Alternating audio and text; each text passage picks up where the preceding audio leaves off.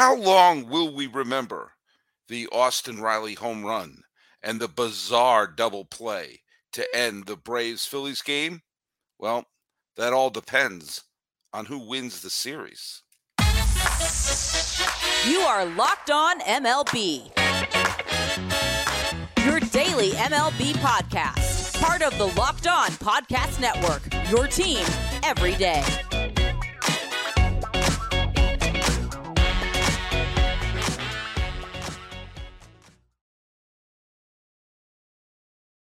Baseball fans, and welcome to Locked On MLB, part of the Locked On Podcast Network, where it's your team every day. This is the daily podcast. We talk about all of Major League Baseball. I am your host, Paul Francis Sullivan. Please, as my lower third somewhere will tell you, you can call me Sully. I am an Emmy nominated television producer who has been a baseball podcaster for well over a decade now. And I am now in my fifth postseason as a member of the Locked On Podcast Network, where it is your team every day. Thanks so much for making us your first listen. And for those of you who listen to us every day, make sure to hashtag Everyday Sully so I know who is out there listening every single day. Follow us at Locked On MLB Pods on Twitter and Instagram. I am your pal Sully. I'm at Sully Baseball on Twitter, Sully Baseball Podcast on Instagram. Today's episode is brought to you in part by Jase Medical. Empower yourself when you purchase a Jase case, providing you with a personal supply of five antibiotics that treat 150 infections. Get yours today at jasemedical.com. That's J A S E medical.com. I'm going to pull back the curtains a little bit. I am recording this during the evening of the 9th of October 2023. I know what happened in the incredibly dramatic Atlanta Braves and Philadelphia Phillies game that happened earlier tonight.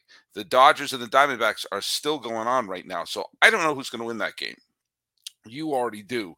Our good friend Millard Thomas is going to be on for the final segment to talk a little bit about that game. But right now, uh, we're going to talk a, a, big chunk about the Braves and the Phillies. Uh, and I'm going to bring up a little bit of why Twins fans should feel very, very good about the possibility of their team splitting which is pretty much all you could ask for at this point. Hey, let's do a little bit of house cleaning right now. Um, a couple of people have uh, texted me or tweeted at me or sent me messages via YouTube. A lot of people like the show I did the other day where I brought up the fact that one of my kids in my class, uh, I was joking, who's a uh, you know, on severely on the autism spectrum and is a huge Dodger fan and uh, my buddy D, we'll just call him D here. Uh, I was saying, yo, you should pitch for them this weekend, and the fact that he only recorded one fewer out than Clayton Kershaw did. Um, but uh, as it looks like right now, uh, the Dodger pitching is not that much better from the starting rotation. Uh, I asked uh, what franchise has won five World Series, and all of them went to game seven. Well, apparently a bunch of you knew this one. Uh, Jody Jackson knew that one. Uh, John Murphy Jr. knew that one. Uh, my buddy uh, Marcel knew that one. Uh, Court Stell knew it. Uh, the answer are the Pittsburgh Pirates. The Pirates have won the 1909 World Series against the, the Ty Cobb and the Detroit Tigers, the 1925 World Series where Red Oldham came out of the bullpen and got three future Hall of Famers out, one, two, three, to close the World Series out. Uh, 1960, which Hal Smith hit the huge dramatic home run. You thought I was going to say Bill Mazeroski. Well, in a later episode, I'm going to point out why certain people like Hal Smith and Bernie Carbo and Tony Womack actually got the more dramatic hit than we all remember in great baseball games. Uh, Mazeroski also had a good game that day, too. Um, Roberto Clemente led the 1971 Pirates to a seven game victory over the Orioles, and Willie Stargell led the 79 Pirates to a seven game victory over the same Baltimore Orioles. Did I say St. Louis Cardinals? The Baltimore Orioles, I meant to say. My bad. Uh, so that that was the answer to the trivia question. Now, uh, there is another strange trivia question that I'm not going to I'm not going to uh, uh, to say the trivia quiz. I'm just going to mention this fact. Uh, the Baltimore Orioles uh, right now are in real, real danger uh, of joining a notorious group of of teams. Uh, these are teams that include the. Let's see if I can do it from memory because I thought I had it written down here. The 2000 Chicago White Sox, the 2001 uh, uh, Houston Astros.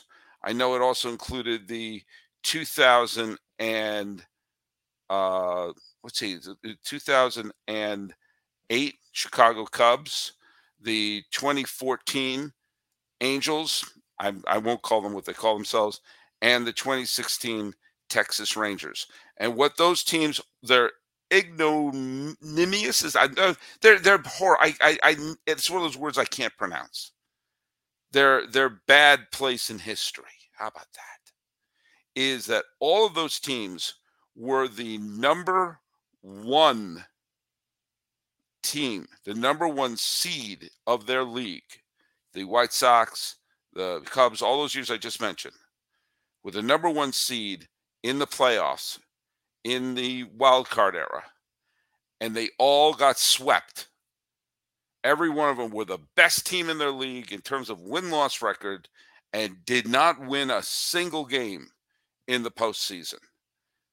I bet you forgot all about the existence of the 2000 White Sox and the 2008 Cubs and 2014 Angels and all them because they were gone before you knew they were there.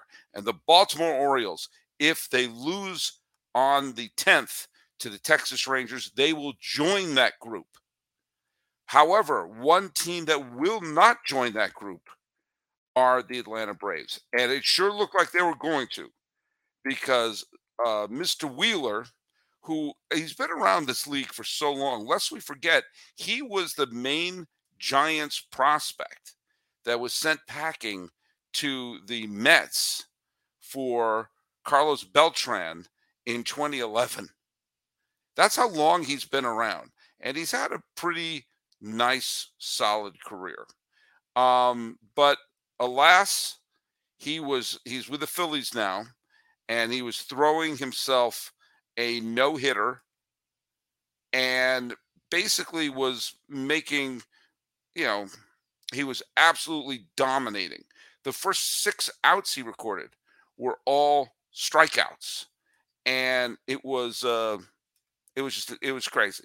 It was crazy how he's dominating this team, which is has a historically great offense, and a team that was shut out in the first time they went through it. So it was it was just crazy talk. And the fact of the matter is, the Phillies looked like they just were the better team. And then came a li- that little bit, that tiny, tiny window. The d'Arnaud home run gave the the Braves a little bit of life, and then when they hit Acuna in the bottom of the eighth, I remember just kind of perking up, thinking, "Hmm, something bad is going to happen here." They took out Wheeler, and I understood why they took out Wheeler, but you just got the sense of, "Hmm." something could happen here. And of course, Acuna gets to second. He steals third. They had two strikes on Riley. And I really felt like, okay, they are they're not going to get this. They're, they're, he's going to strike out. You know, when you watch a baseball game and all you can envision is the strikeout. Well, kids, that's not what happened. And he launched when he hit that home run. It was one of those deep home runs and you just could see it hugging the left field line, and me thinking, wait a minute, wait, wait, wait, wait, what? And look it, there are certain home runs that are the types of home runs that turn the series around. That the series is going one direction and it just zigs in a different direction.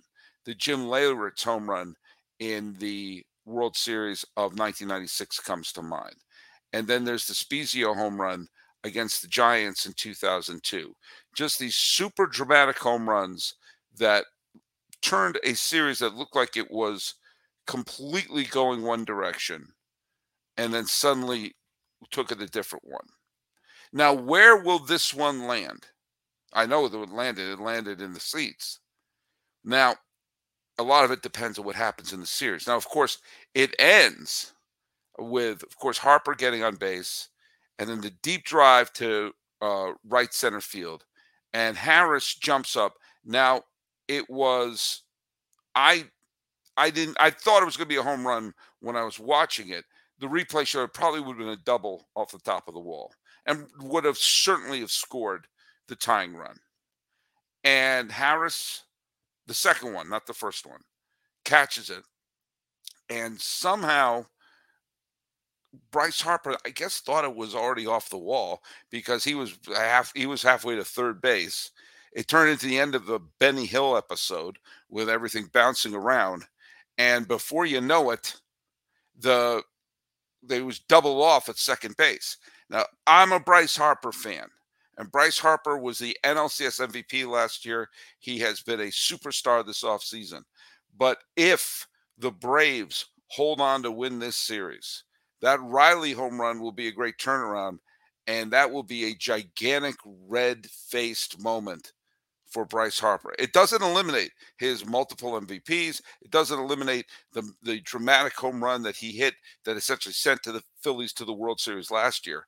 But man, oh man, to be double off like that on a critical game like this, that was pretty amazing. Now, will this be a footnote? The Albert Pujols home run off of Brad Lidge was a super dramatic home run. But in the end, the Cardinals lost that series. Rajai Davis's home run in the World Series of 2016 was one of the single greatest moments I've ever seen in baseball history but Cleveland ultimately lost the game. So, where will this home run land?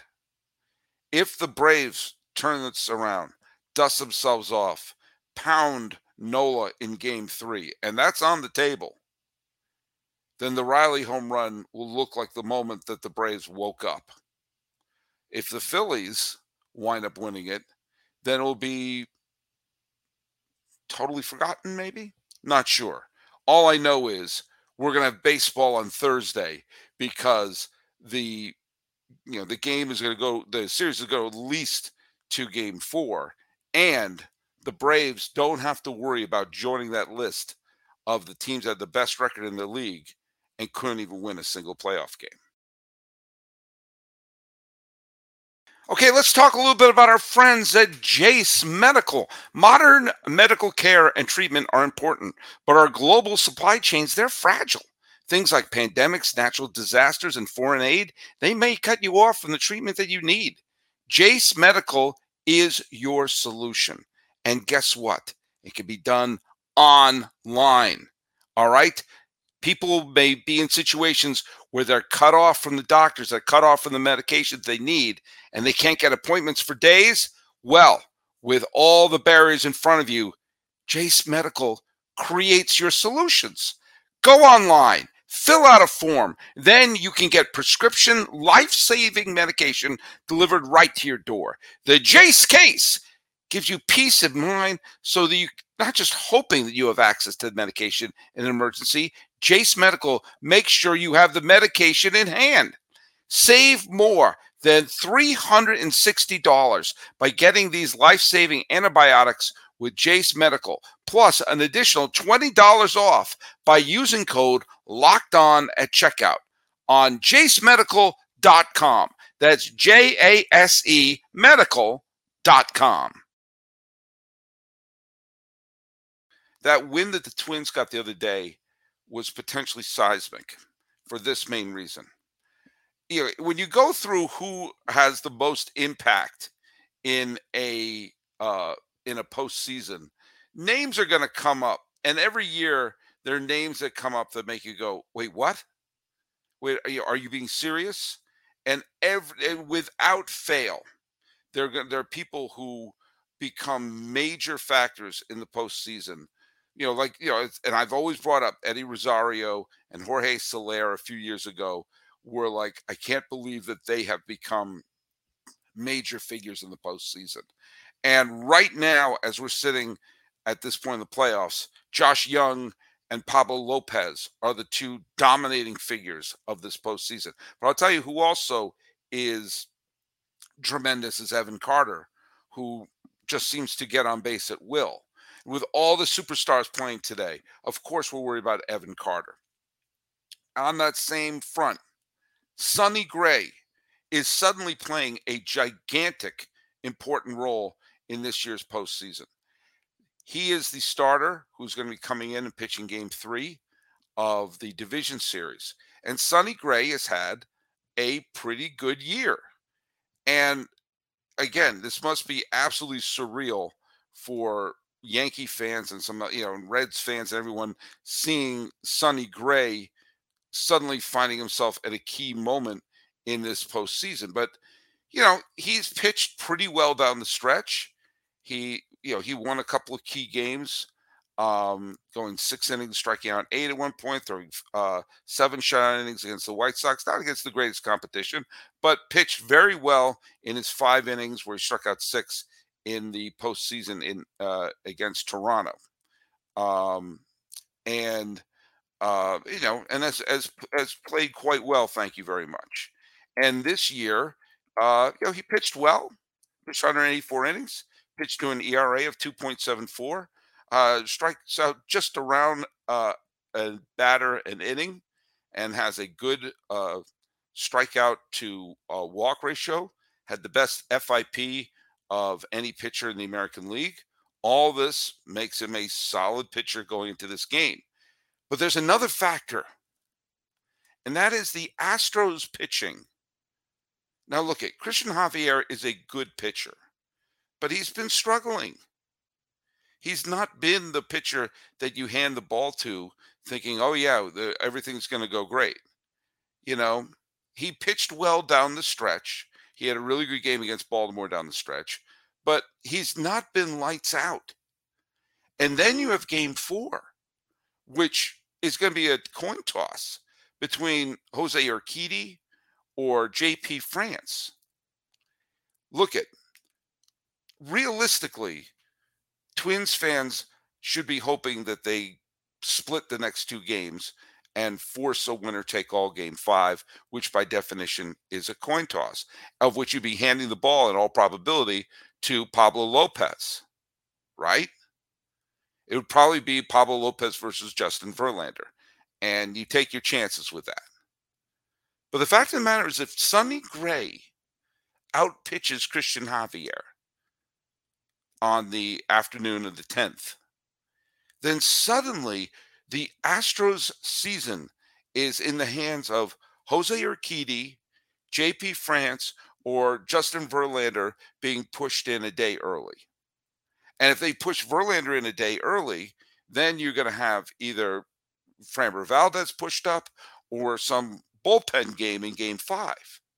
Sonny Gray, this is again why baseball postseason is so glorious because one of the entire major moments of the postseason involving the defending World Series champion who suddenly could look up and see their wearing orange counterpart, the Baltimore Orioles, are on the verge of being eliminated by the Texas Rangers.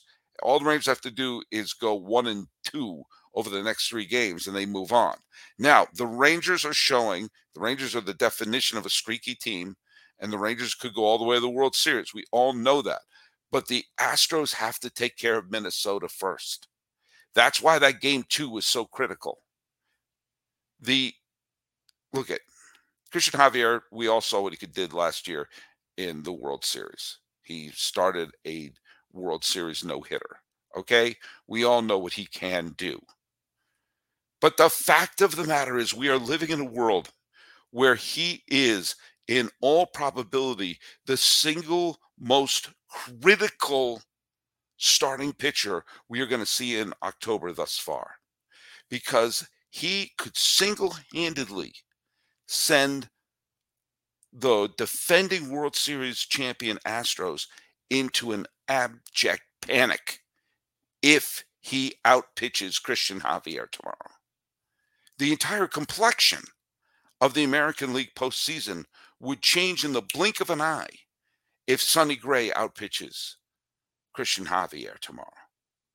The injuries and the inconsistencies, the Hunter Brown injuries and everything, have all come to a head with the fact that the Astros pitching depth is not what it was the last bunch of years. And now they're looking up. There is a very, very real possibility that the Minnesota Twins could be in complete control of this series in less than 24 hours. And if that's the case, well, basically, there won't be any bad guys in this postseason. Now, I'm not saying that the Twins definitely have the upper hand, but what I am saying is they are in an absolutely glorious position to put themselves in the driver's seat in this critical moment in the postseason. And I'm not going to lie to you, I'm interested to find out what happens. The baseball postseason is back, and you can make your postseason debut with FanDuel, America's number one sports book. Join FanDuel today, and you'll get started with $200 bets in bonus bets guaranteed when you place your first $5 bet. Just visit fanduel.com slash locked on to create your new account. Then you can get in the action from the first pitch until the final out. Bet on everything from strikeouts to home runs to who will win the game. If you don't want to wait the whole game to get a W, predict what will happen the next at bat with quick bets. So head on over to fanduel.com slash locked on right now. Step up to the plate this postseason with $200 in bonus bets guaranteed. Make every moment more with FanDuel official sports betting partner of Major League Baseball. Hey, Locked On Diamondbacks and Locked On MLB listeners, look who's here. It's Millard Thomas. I'm your pal Sully. Uh, we're doing a quick, impromptu Locked On MLB, Locked On Diamondbacks crossover, at least uh, for this segment. Uh, the game just ended like mm-hmm. like five minutes ago, and I think it's incredible that in nine innings the Dodgers somehow stranded 50 runners. I don't know how that's possible. I may have to check it. I may have that may be that, that may be wrong, but boy, it seemed like it. And for you know, the Diamondbacks jumped out to a three nothing lead after mm-hmm. the, the the massacre the other day, and the Dodgers were given chance after chance after chance. And yet here we are. It's two nothing Diamondbacks going back to Arizona, and nothing is going the Dodgers' way. Millard Thomas, what the heck is going on here? Sully, I don't even know how to articulate how I'm feeling, what I'm seeing on the field. I haven't seen the D-backs lose a postseason game yet. We're four games in. We're, we're this is the D-backs second series. They swept the Milwaukee Brewers. They were the comeback kids in that series because they let the Brewers get up early every game in that series. Then they came back, swept that team. Now they face this LA Dodgers team and so far through two games, they're the team going up early. They're the team attacking first against LA. And I said entering the season, or excuse me, this series that this Dodgers team was a little bit more vulnerable than years past. I wasn't picking the D backs or anything to win this series. I still thought Dodgers in four, but I thought there was a better chance for the D backs to make this a series and potentially take it better than what we've seen in the past because this Dodgers rotation as we've seen, it's just not as good as it's been, uh, you know, from the past few playoffs. Clayton Kershaw, he's a little bit older. We know his playoff struggles. And then after that, because you don't got the Gonsolins, the Julio Uriases, the Walker Buehlers, it's like you had to throw out Bobby Miller for game two. Might be Lance Lynn or like a Ryan Pepiot cocktail in game three. Like the D backs advantage in this series is their starting rotation. And then you throw in the fact that their offense is also what? The best in the postseason right now, lead the oh, yeah. playoffs and home runs. Like this was a team that didn't hit power in the regular season. Now all of a sudden they've turned into like a home run derby team.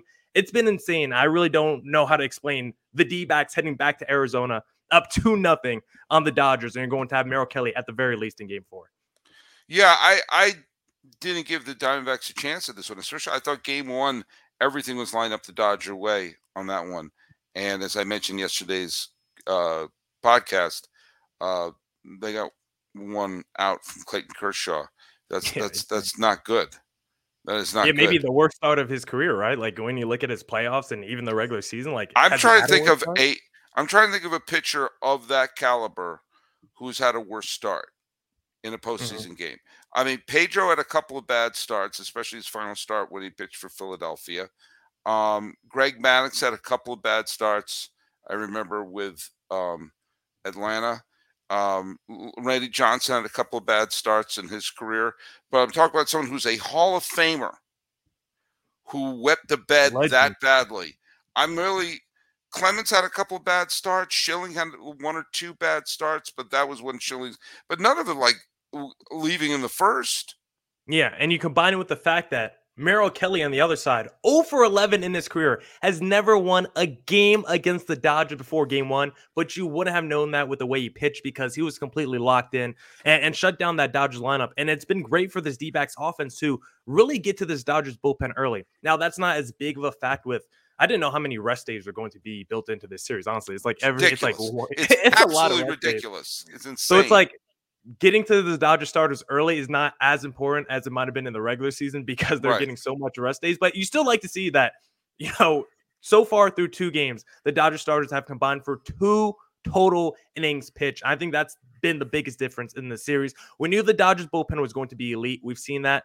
But also the other part is this D-backs pitching staff, their bullpen has heated up. They've matched the Brewers bullpen. They've matched the Dodgers bullpen. This team was middle of the pack, you know, the 18th best bullpen in terms of ERA in, in the regular season. And that's only because that final month of the season, this team had a sub three ERA from the bullpen in that final month, and it's carried into the postseason. Ryan Thompson got picked up off waivers from the Tampa Bay Rays in August. He has uh, he has yet to allow an earned run. Saalfrank, we saw tonight, was able to help the D-backs get out of a jam. Those two guys have been ha- have been big revelations. Combined with the Kevin Ginkel and the Paul Sewald, the D-backs have at least four dudes that they feel really good about in the back end of the bullpen right now. well, and you know, take it. Just think back to when the Brewers took that lead in Game One, Mhm. and I was thinking to myself, "Oh boy, Millard." You Yeah. know, happy, happy to be here. Well, Yeah. hey, who would have thought they would have gotten in? I mean, hey, come on, they gave you a summer. The scrappy Um, D-backs, right? That's what if they you were had told time. me at that moment they would be one win, they have to go one and two, including two games at home. I think the Dodgers should start Pepiot, but that's that's uh, that's another conversation. Um, I would have thought you'd be insane at that point. By the way, uh, Carroll is everything you would want him to be. His Yeah. postseason average is 500. Yeah, Okay. he's been absolutely insane. I mean, he's been locked in at the plate. I mean, all he does is just get on base every single Yeah, he got on base four times tonight. Yeah, and it wasn't even like a good, like it was a quiet Corbin Carroll game. Like I felt like Right. he, he didn't even have to do much tonight. Like you said, still four times on base. Uh, all he does is get hits. All he does is steal bases. Like he's incredible. Do you know what his postseason OPS is right now? Tell me slowly. 1.632. And listen, he's going against MVPs on the other side. Mookies. And and by the way, uh, the player of the game for uh, the D-backs tonight is probably Gurriel, with Yeah. um, not just the home run that he hit, but that weird play in the ninth inning where he made that fly ball in the ninth inning a little bit more of an adventure than it probably should have been. Yeah. But in the end, Right. it just it just just isn't out, just isn't out. But you know, he got he drove in a pair of runs tonight, um, and that was just and you know, Marte has had a wonderful postseason so far. Pham has had a terrific postseason so far. Moreno, the catcher, has you know his OPS is over 900 in the postseason so far. They've been just Yeah. getting contributions up and down the lineup, and you know you're gonna have Zach Gallen. Worst case scenario, he's gonna pitch another game. yeah. And no, I, I, I don't. I mean, look at the D backs are in great shape. mhm. I think I'm willing to say that, but there I've seen teams fall 2-0 in worse shape and come back. And game 3 if I were the Dodgers, I'm starting Pepiot because he's pitched the best down the stretch. He's pitched well. Lance Lynn has been there, done that. He's had a couple of good games for the Dodgers, but also some lousy games too. I would hand the ball to Pepiot in game three. If there's a game four, you hand it to Lance Lynn. Or you could hand it to Clayton Kershaw because he wasn't overworked in game one.